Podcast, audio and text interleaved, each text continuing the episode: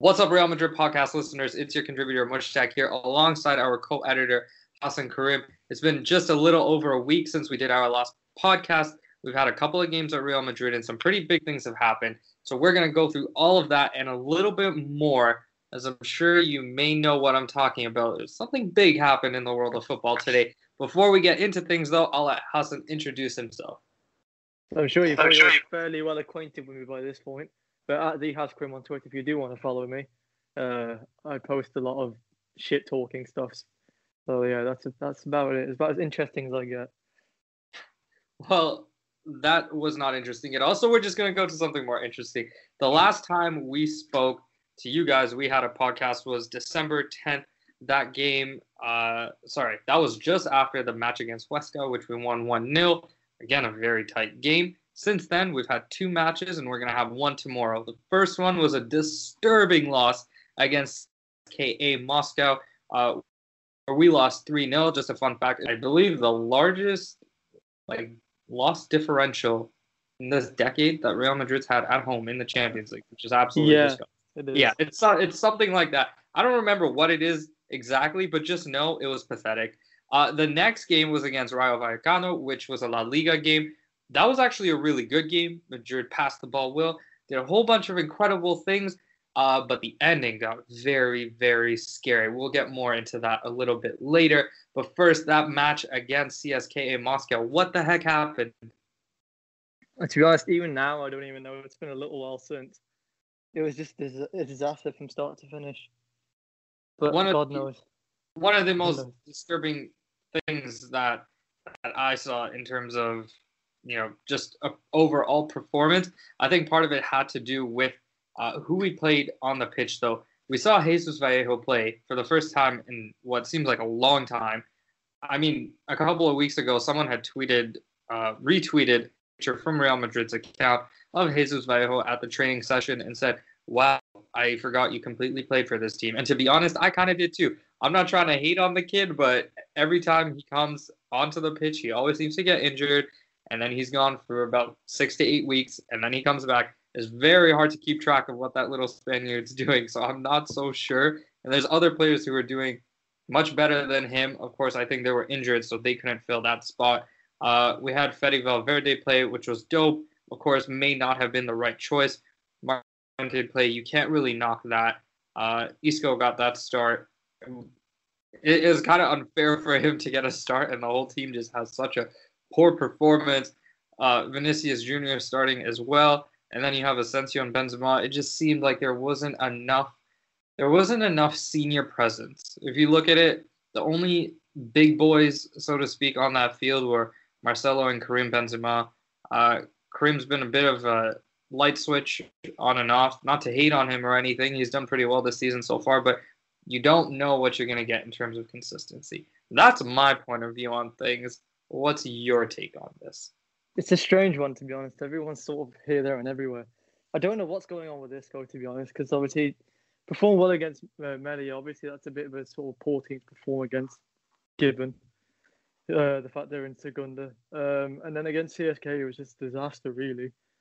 Um, Benzema was a bit of a bit of a myth. He seems to perform well for a bit, then disappears, then performs well again. The thing is, I don't want to jinx the man and say he's terrible or he's good or whatever. It's kind of I'm too scared to say anything at this point. Um, as for the rest of the squad, it's kind of everyone's just a bit all over the place. I think Bale's kind of still hit and miss. I'm still not convinced overly by him. Um, Lorente's done really well in his cameo appearances. You know that he's been given now obviously a full time spot. Uh, Fede Valverde's impressed me. I agree with what you said about him. Where he's he's been impressive. Um, Ceballos, I think, could step it up. I think he could step up a little bit. He's not been he's not been bad, but he's not got anything to really write home about so far. Um, Vinicius has been fairly good in sort of glimpses and flashes. Aside from that, Odriozola has always been solid. Courtois has been solid. Marcelo has been a bit questionable at times, but not too bad. Varane and Ramos, I don't know. I don't know how I feel about them. Courtois has been very good. Just a quick note um, on your Dani Ceballos touch there. Um, when we had Julen Lopetegui, it seemed like Ceballos played a fair sum. And then ever since Solari has come in, he hasn't played too much. Why do you think that is? Um, I'm not sure to be honest. Maybe it's a case of trying to fit him in. I don't know. It's it's it's kind of hard to hard to say. I mean, I think he's got a fair amount of time under Solari. Under Zidane, I don't know. Maybe he just he didn't appeal to Zidane as much. I'm not sure. Not sure. It, it was just it's it's a very tough pill to swallow. That game was because you look at the stat sheet. We had the same number of shots on target, six each. Madrid dominated the possession, nearly 70 30, had 651 passes to Moscow's 293, and passed with 11% better pass accuracy with 91. So on paper, everything looks so sound.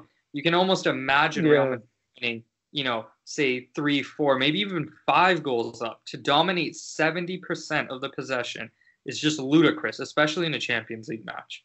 And then to outpass the team by over 300 passes is also crazy. But it's just, it seems to be a common theme with Real Madrid this season. And also, just maybe we can just kind of veer our way into the match against Rayo Vallecano. It's just not executing on chances. It's so close. Everything just seems so perfect, but it's just that last little bit where you hit a post or the keeper makes a crucial save. And yes, those things are going to happen, but if you're expecting to win trophies, that just cannot keep happening. That 1 0 performance, like I said earlier, it was incredible up until the 86th minute Yeah. or so. Plus, I believe three minutes of added time. So you have seven minutes there towards the end where Real Madrid just seemed to shut off and just let Rayo bring the game to them. I think they hit the crossbar three times, or the post at least three times on that match. Rayo had a lot of sort of chances on set pieces in that game as well, from what I remember. Um, I think he was a centre back. I think his name was Vasquez or Velasquez. I can't off the top of my head now, but he he was quite menacing coming with balls coming into the box. Every time there was a ball played into the box and he was in the in the area, he always seemed to get his head on it and put the shot nearly on target or on target most times.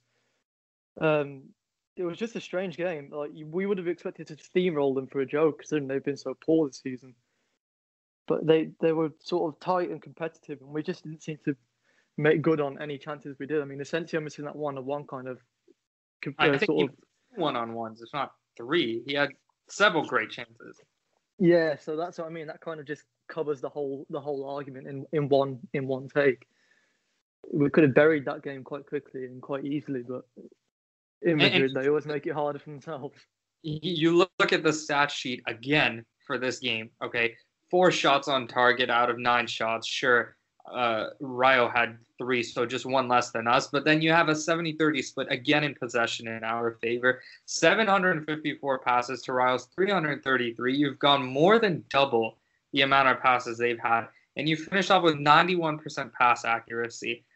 It's mind-boggling that you can play so efficiently yet still lose. And you have to remember these one nil wins that have happened back to back against Huesca and Rayo. These are the 20th and 19th place teams Yeah. in the table. Huesca's had 53 goals scored against them or something. 50 plus goals scored against them. And I think we played them on match day 14. That's kind of scary, sad. It's terrifying, especially when you consider that they don't score much either as well. So they're, they're, they're pretty sort of poor on both ends of the field. And yet we we managed to make their attack look quite fearsome in that game for some very strange reason.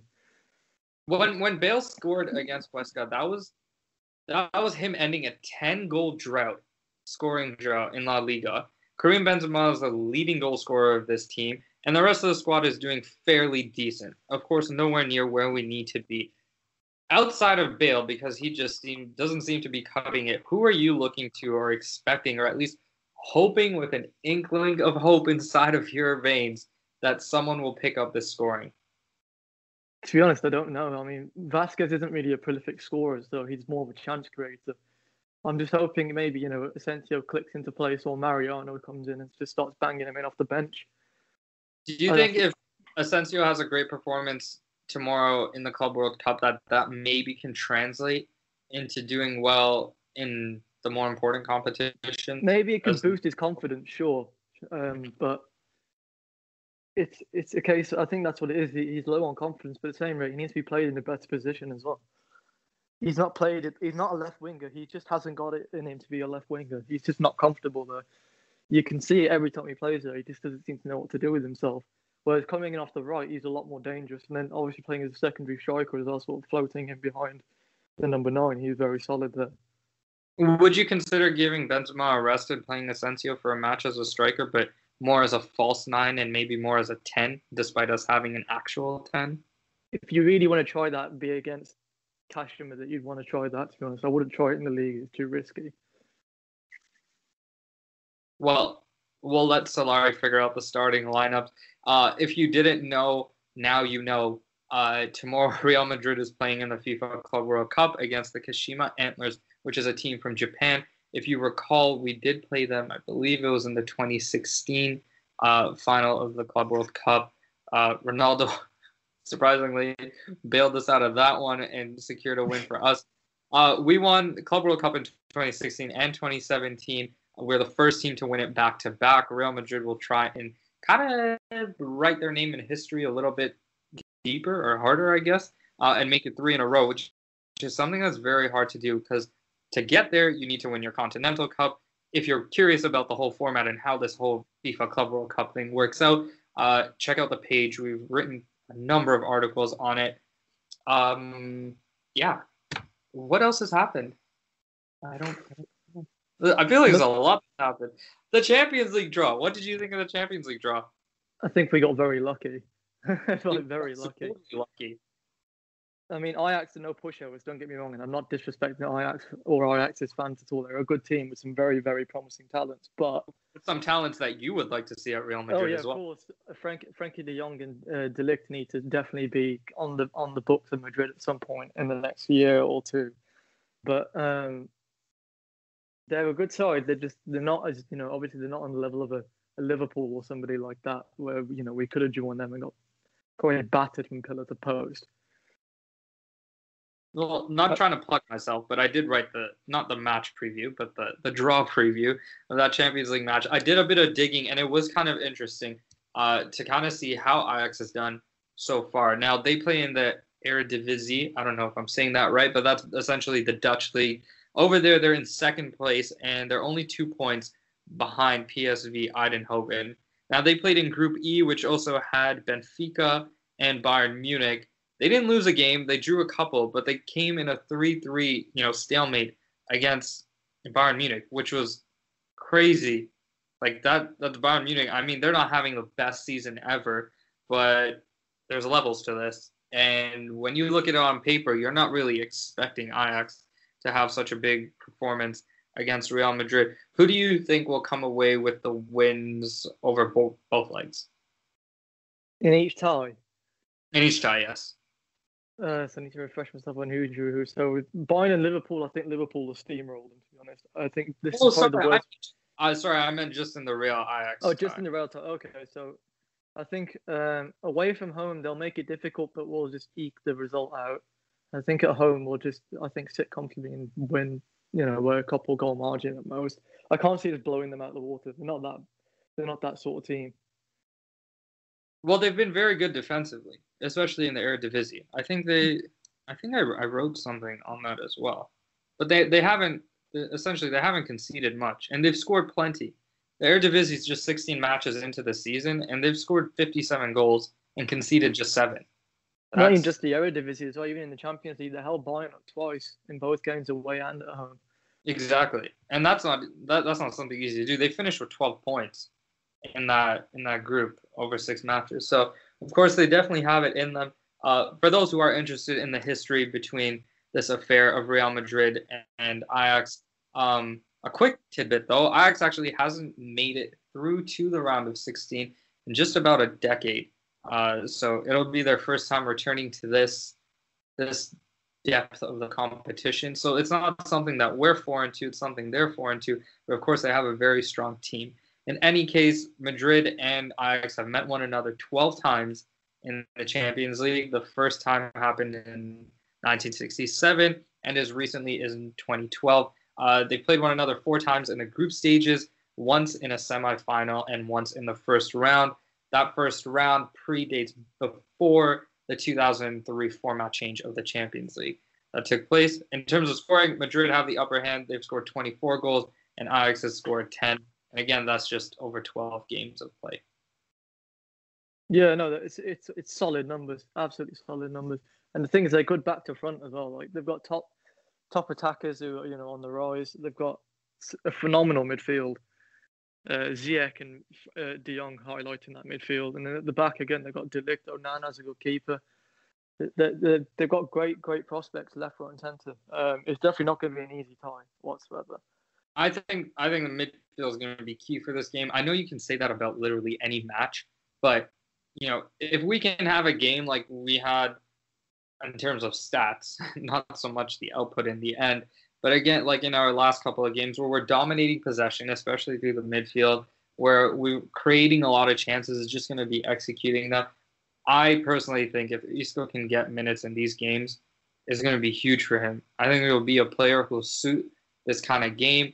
His one twos, him always asking for the ball, seeking the ball. I think it's really going to annoy the Ajax players and kind of force them to commit fouls or be a little more aggressive than they should be. I think that'll help slow things down. And of course, Modric and Kroos are going to do what they do best. So that I think the midfield for me will be key. Yeah, I agree with that. Cool. I'm glad you agree. I'm happy. Someone agrees with my insight. Anyway, uh, those two matches will be played in February and March of next year, so still a ways away. Um, I feel like some other big things have happened, but I'm not sure. Oh yes, the one big thing we wanted to discuss. There's this guy. He's Portuguese. He's pretty crazy. He's been to Real Madrid before. He's also gone to Chelsea. He's also been at Manchester United. If you don't know who he is, you must be sleeping under a rock because his name's Jose Mourinho, and he used to be a manager of all those three clubs. And I saw, I think it was BT Sports had an interesting tweet today. It's the three season syndrome for Jose Mourinho every time he reaches his third season at a club, he ends up getting sacked. Why do you think that is? Uh, what could it be? What could it possibly I, I be? Into another team's affairs, but in all seriousness, what do you think really went wrong for Jose Mourinho? A huge bunch of things, really. Not all of it his fault necessarily, but um, I think his attitude towards the players again was a problem. Um, I think his tactics were backwards for the large parts. I mean, against Liverpool, it was shambolic to say the least. Um, 36 shots, I think Liverpool took to Man United six with only two on targets. I mean, ludicrous like that. Um, I think they faced they were facing stupid numbers of shots on target, uh, like on, on their sort of goal per game, something like 12.6 shots per game were fired at their at their goalkeeper. Um, and the opposition were spending as much time in Man United's half as Man United were spending in their own half, which is ridiculous. It's just it, all, the numbers just don't make for pretty reading at all. I think this is United's worst start to the Premier League ever in the 26 years it's existed.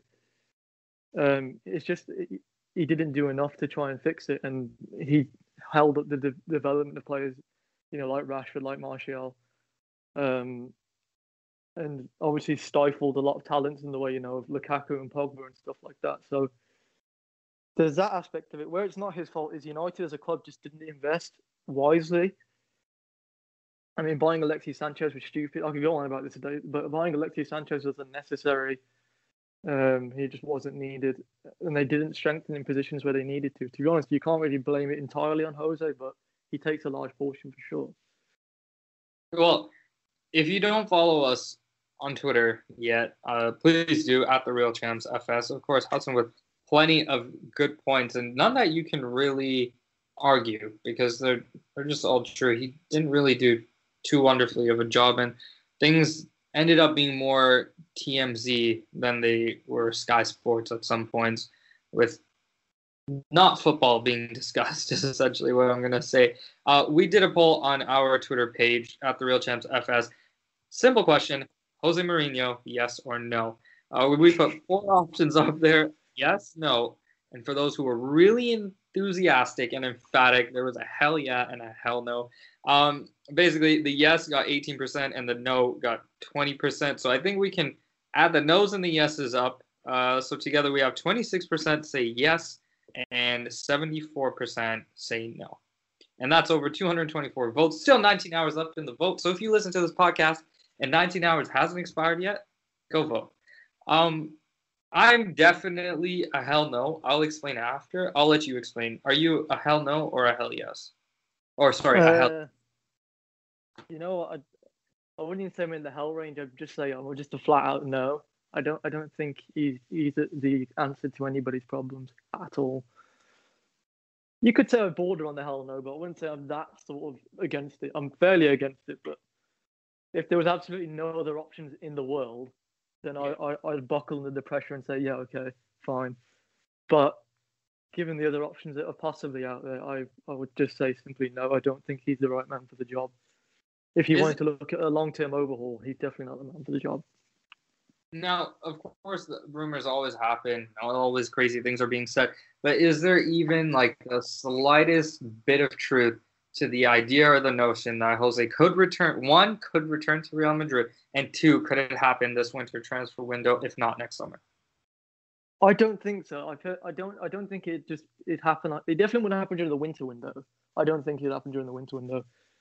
Um, I think it all comes down to how Solari ends the season in terms of who we go for.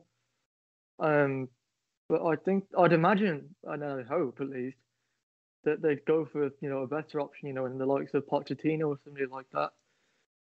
Um, you know, fresh ideas, fresh fresh manager, fresh faces. I don't know. I don't know why you want to revisit history for in that sense.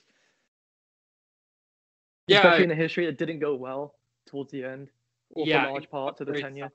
And that seems to be a theme with Jose Mourinho. Was the first season, you know, he really picks things up. He kind of gives a new face to the club. And the second season is where they really do well, where they win trophies. And then it seems like it the all wheels goes just fall off. Yeah. down the drain. You know, like you said, the wheels just fall off. There's a fire in the kitchen. I don't know how many other ways you could possibly throw out a metaphor, an analogy to explain what goes on. Um, I definitely wouldn't want him back. I think, like we said, things got very toxic at Real Madrid during the end of his, you know, time with us, and then especially at Manchester United as well. Like, you know, I, I've seen some. I was actually responding to some tweets where people were saying, you know, we need man manager. Uh, oh, here it is. Twitter had a tweet that was just blank, and I quote retweeted and said, "Reasons why Jose Mourinho should come to Real Madrid." Of course, there are none. Um, anyway, at Victor Ventura ninety one says, "Haha, what a hater! This locker room needs a real manager with strong hand. Anything but what we are witnessing this year." Worst team of the last 10 years. I'm not even going to dissect that tweet down uh, to every little bit, but he did go on to say this team needs a strong manager. He will take a few months off and sign during the summer. Mo 2.0 will bring this team back from being an embarrassment. I repeat, worst Madrid team in the last 10 years. I don't think it's a worst Madrid team in the last 10 years. Uh, No, it's in worse. I mean, that could be argued. Everything is subjective. Uh, the end of the season isn't over yet, so we don't know where this team is going to finish off, or what they win, or what they may not win. You know, touch what they do win, a couple of trophies, or at least one.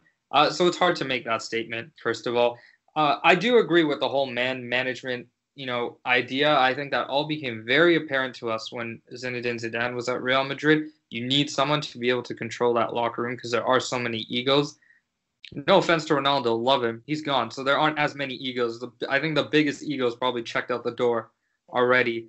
While man Yeah. management is important, Jose's the kind of guy where you know if y'all click right off the bat, your sound, everything's perfect, everything is wonderful, sunshine, you know, cherry blossoms, the whole shebang.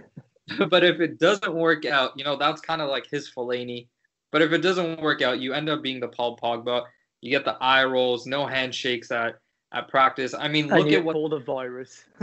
look at all the speculation that happened or has happened with Solari and Isco, and all of that is just conjecture. No, like there's no solid truth or evidence to it. So you can only imagine what would happen, you know, if he comes in. And I could see him starting to do something ludicrous, like benching Luka Modric or Toni Kroos, or you know, just something insane. And I'm I'm really not here for that. So it's it's a no for me. It's a hell no for me. I didn't vote, which is kind of hypocritical, but it's a hell no. I'm gonna go vote. I agree with what the comment says. The, the, the team does definitely need an, you know an, an authoritative manager, but Mourinho's just not the guy that you need. Um, simply because I just don't think he's his philosophies and ideas are updated enough to be in in in a, in a, in a big club right now. I think what he needs to do is just go away and refresh his ideas for a bit before he you know comes back into any job, not just the Madrid job, but just any job in general. I think he needs to go away and you know look at how the the sport has changed uh, and realize that his tactics that were successful previously just don't work anymore. Yeah, I'm not trying to park a bus at the Bernabeu. Well, yeah, exactly. I mean, you know, if it gets results, great, but it just it's not something that you do anymore. I mean, even Simeone's evolved his tactics over the years, um, because it's how you stay relevant and it's how you stay on top of things. In the day, if you don't you don't evolve, you you slip further and further down the slope. I mean, look, you want to go look at Arsene Wenger's last few years at, at, at Arsenal to, to to see that one. Yeah, I, I agree. Having Jose is definitely not the option for me. I I think Pochettino actually did respond to the Real Madrid rumors last week, and he's kind of given a bit of a wink at Florentino Perez. Uh, so don't be surprised if that happens this summer. I know a lot of people saying ah, exactly. I agree. A lot of people have said, "Oh, well, he hasn't produced results yet. He hasn't necessarily won anything." But I think the potential and the drive that he just oozes is enough. I mean, look at Jurgen Klopp. He hasn't really won anything yet either, but he's still lauded and respected as you know a great tactician and a great manager. I think Pochettino could be that same thing. And the one thing I really appreciate about him is his utilization of younger players.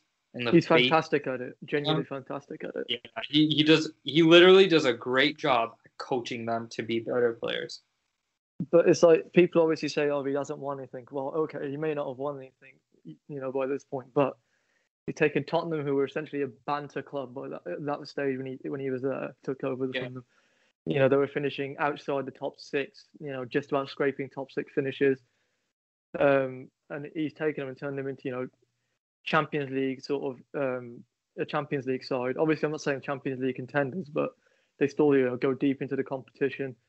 He turned them into consistent you know challenges in the Premier League. Um, what more can you ask for? And it, and he's done that all on a shoestring budget. You don't see him going out and spending 80, 90 million pounds on a player. I mean, you can't knock the guy. He did beat us in the Champions League last year, if I'm not from handedly as well. That that three one beat beatdown he gave us was pretty pretty comprehensive. Could have been worse. It was embarrassing. For the first time in my life, I had to listen to my mom make fun of me about football because she's a Hotspurs fan. how like you know how sad and pathetic that was. I love my mom. Like I'm not hating on her, but it was the fact that it was the Tottenham Hotspurs in football. But anyway, I think we digress. Hassan, anything else to add? Uh, but at this stage, no, we're just kind of riding out. This club club World Cup coming up, um, as great and entertaining as that is, to be honest, I'm rolling my eyes as I say that. Um, outside of that, there's not really anything interesting going on until the January transfer window hits. Yeah, so like we said, um, Real Madrid's playing that match tomorrow at 11:30 Eastern time. That's 4:30 in the UK. That is, I think, I don't know, 8:30 in India. I'm not even sure where all of you live, uh, but go on Google, you'll find it. In the event Real Madrid win that match, uh, they will, irrespective if they win or lose, they will play a game on Saturday. It'll either be the match for third place or the final. Uh, of course, there's the third place one happens three hours before the final, and the final happens at 11:30. Uh, hopefully, we make it to another final. It'd be great to be able to rock that badge on our kits for one more season. Uh, it's, it's just a clout thing, really. Doesn't, doesn't do a heck lot of no. It's, it's if anyway, I see it as a way to kind of implement more fringe players. Really, I don't see why starters should be really playing that. It's, it's perfectly winnable with or without them. Yeah, I, I think. We should. speaking, it should be. It, it, it should be a, not an easy win because Kashima is top in their league, and you have to respect their league. But I think it, a good mixture of veteran players. You know, if you get Ramos, Marcelo, and Benzema up top, and you kind of spread everyone else out. Odriozola on the right. If you play Fede, Ceballos, Isco, Asensio, Vasquez, all those guys, literally the whole Spanish national team, I think will be fine. It'd be interesting to see if Isco gets the run out during this. To be honest. It will be interesting because one, it's like if he does go, is it saying everything is great and sound, or is it saying uh, don't really want you playing No, anything? actually a problem here. Yeah. Yeah, or am I just going to give you minutes now and then come January 3rd when we get back into things, we'll see later, you know? Yeah, definitely. Anyways, guys, thank you for listening to another podcast with us. Uh, we will definitely try and get another one in gear either Thursday or Friday just ahead of the Club World Cup final, or we might even just wait until after that final is played out. And then, like Hassan said, that's when things start to get real juicy and the transfer window opens up and the rumors are going to come flying in. So, of course, stay tuned to the page, uh, therealchamps.com. We'll try and cover as much of it as we possibly can. Hope you guys enjoyed the game. If you have any questions for the next podcast or stuff you want to chat about, hit us up on Twitter at therealchampsfs. That's peace out from me. Peace out from Hassan. And as always, Hala Madrid.